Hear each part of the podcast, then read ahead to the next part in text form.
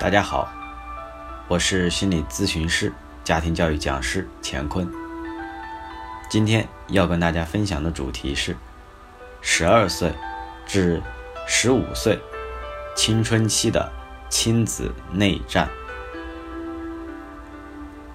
年龄范围在十二岁到十五岁的青少年朋友，恰好是身处于初中三年的阶段。到了初中。也就正式进入了家长们闻之而色变的青春期了。青春期在心理学上也被形象地称作“愁亲期”。即便是昔日与孩子关系再亲密无间的家长，也会深深地感受到来自孩子或硬或软、亦真亦假的抵触和排斥。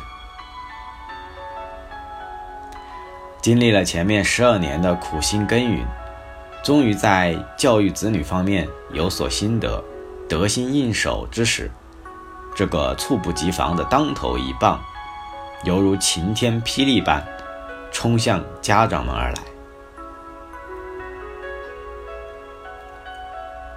王丽的女儿婷婷，过完这个暑假，就要上初三了。让王丽感到头疼的是。婷婷似乎完全没有即将面临中考升学的紧迫意识。整个暑假期间，除了被父母强迫参加了几个课外培训班，几乎就是把自己一个人关在家里，白天睡到大中午，晚上搞到下半夜，饮食更是没有规律。父母周末在家还稍微好一点。工作日的时候，基本都是什么时候觉得自己饿了，就随便叫个外卖送上门来。起初，王丽只是担心女儿一个人待久了，容易闷出问题来，就建议婷婷约同学一起出去玩玩，打打羽毛球，看看电影，逛逛街，甚至主动张罗联络女儿同学的家长。组织发起活动，然而这一系列行为引发了婷婷的极度反感。她反复警告妈妈王丽：“我跟不跟同学一起出去玩这种事情不需要你管，你不要到我同学的爸爸妈妈那里去丢人了。”吃了闭门羹的王丽觉得自己好心没好报，生了好一阵子的闷气。决定任由女儿自己一个人去折腾，反正好歹都是自己女儿的事情。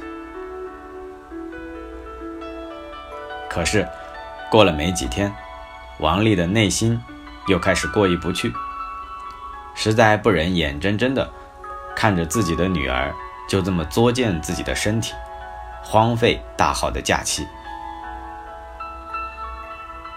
为了探究女儿一个人在房间里到底做了些什么，王丽开始找各种理由进入婷婷的卧室。一会儿进去询问是否有兴趣跟自己下楼散个步，一会儿端点水果零食送到门口，一会儿叫唤着女儿出来一起看好看的电视节目。忍无可忍的婷婷冲着妈妈大喊道。你能不能专心做你自己的事情，不要这么烦我？王丽的情绪也被激惹了上来，大声斥责道：“妈妈还不是为了你好，你这是什么态度？你自己看看，你这个暑假都是怎么过来的，还说不得碰不得了？”婷婷气急败坏地叫道：“我是碍着你的眼了吗？”看我不顺眼，你就别看呀！我又没赖着让你管我，没你管，我活得更好。说完，砰的一声，关上房门。过了没一会儿，门又被打开了，王丽赶紧望了过去。谁知道，婷婷在门上贴了大大的四个字：“生人勿扰。”房门。又被再一次用力地关上了，随后便听到了反锁的声音。王丽简直是又好气又好笑，站在那里不知道是个什么滋味。做梦也没有想到，自己辛辛苦苦养到这么大的女儿，竟然会变成这样一个德行。面对软硬不吃的女儿，王丽已经是颜面尽失，赌气过后，还是得放下身段，想着为油盐不进的女儿做点什么。王丽最终决定用成年人的方式与女儿进行一番理性的沟通。或许，这种平等的尊重能够让女儿有所改变。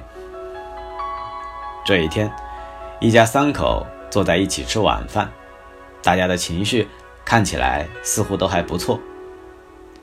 王丽看着自己的女儿，态度平和地挑起了话题：“婷婷，开学之后。”你就初三了，最后一年非常的关键，直接影响着中考后是否能够顺利进入一个好的高中。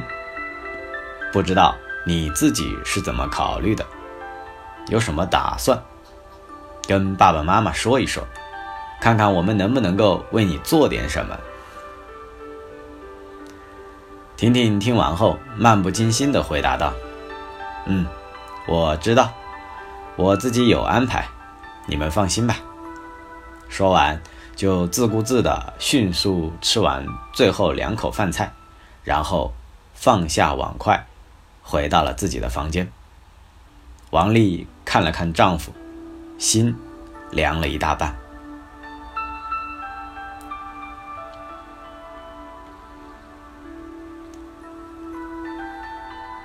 小峰是一名初一在读的。男生，初中一年级却让他备受煎熬。小峰的父母都是国有企业的普通职员，人到中年，既无特别突出的技能，也没有太多的人脉资源，职场晋升基本无望。好在夫妻俩能同心同力，安安分分地经营着自己的三口之家。令人欣慰的是，小峰从小就聪明可爱，小学期间一直都是品学兼优的好孩子。亲戚朋友都夸赞小峰比自己的爹妈会读书，以后一定会有大出息。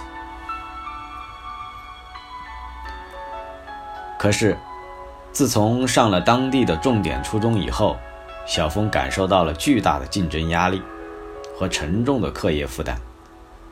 他拼尽全力，也很难达到小学阶段的学习状态。他知道自己眼下的困难，父母不可能理解，也基本帮不上他什么忙。但是，他也不愿意让父母感到失望。他想通过寻求老师的帮助，但却担心老师从此对他印象不好。他想融入同学。却害怕光环不在，遭人讽刺。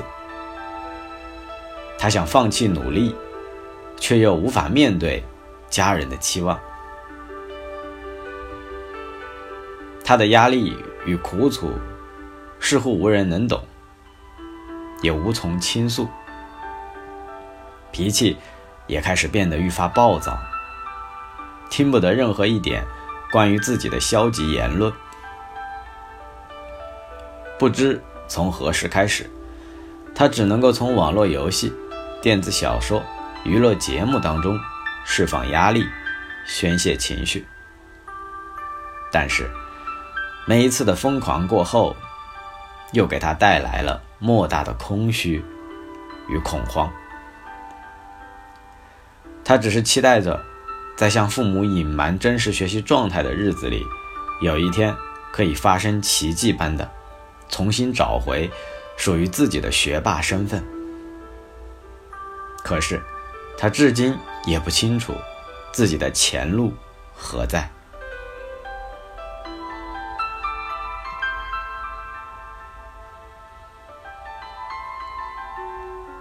我们需要了解的是，青春期的孩子，无论外界环境如何改变，他们自身身心的变化，都必定让自己成为矛盾而冲突的纠结体。生理成熟而内心稚气的失衡矛盾，独立与依赖的矛盾，开放与封闭的矛盾，自制与冲动的矛盾，成才欲望与畏难厌学的矛盾。以及对异性情感的矛盾心理，如此多的摇摆不定、左右为难，已经足以让任何一个孩子心疲力竭、烦躁至极了。现在，太多的爸爸妈妈，像婷婷的母亲王丽一样，企图将孩子任何可能产生的问题都全面的扼杀在摇篮中。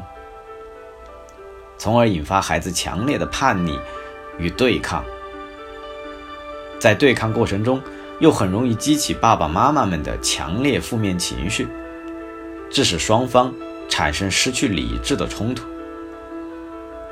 等到事后平静下来时，父母因自己过激的言行而倍感内疚，为了缓解这份内疚和不安，又会不自觉地急于出面。干预孩子所面临的其他问题，进而让这个恶性循环得以持续的发展。心理学认为，青春期是人们迈入成年阶段的最后一个彩排期。我们早期没有处理好的成长问题，会集中化、夸大化的在这个阶段凸显出来。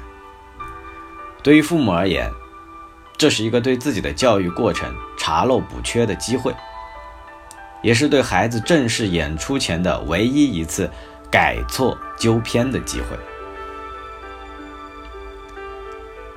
小峰的爸爸妈妈如果能够及时关注到小峰的真实状态，意识到从出生到现在不同阶段自己未能完成的主要任务，就可以充分利用好这次机会。让问题化作成长，让隔阂转为亲密。周易乾卦六九四，或跃在渊，无咎。乾卦的第四爻警示着我们：家有青春期子女的父母，就如同一条刚刚具备了一定能力的神龙，腾跃于深渊之上。这就叫或跃在渊，顺利则临渊而上，直入云霄；但若稍有不慎，便随时都会跌落下来，粉身碎骨。作为过来人的父母，明知山有虎，我们又何苦偏向虎山行呢？面对一个渴望独立自主的孩子。我们的引导就如同用手紧紧地攥满一圈细沙一样，越是用力，沙子也就流失得越快。既然这是孩子的必经之路，无论外界如何努力，最后也只能是解铃还须系铃人，等待孩子自己慢慢化解这诸多的内心冲突。倒不如以退为进，化主动为被动，以一种不求有功，但求无过的状态，陪伴孩子，共同度过成长过程中的这段多事之秋。这就叫无咎。只要我们前面所经历的每一个阶段，都能做好应该做的事情。坚信元亨利贞的发展规律，孩子青春期的叛逆阵痛终究是会平稳度过的。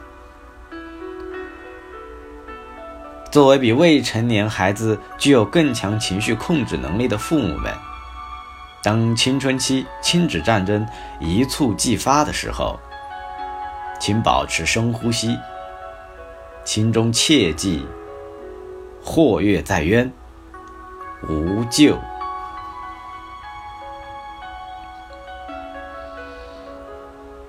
好了，今天的内容我们就分享到这里。下一次我们将讲到十五岁至十八岁，给孩子一双隐形的翅膀。感谢你的收听，下次再会。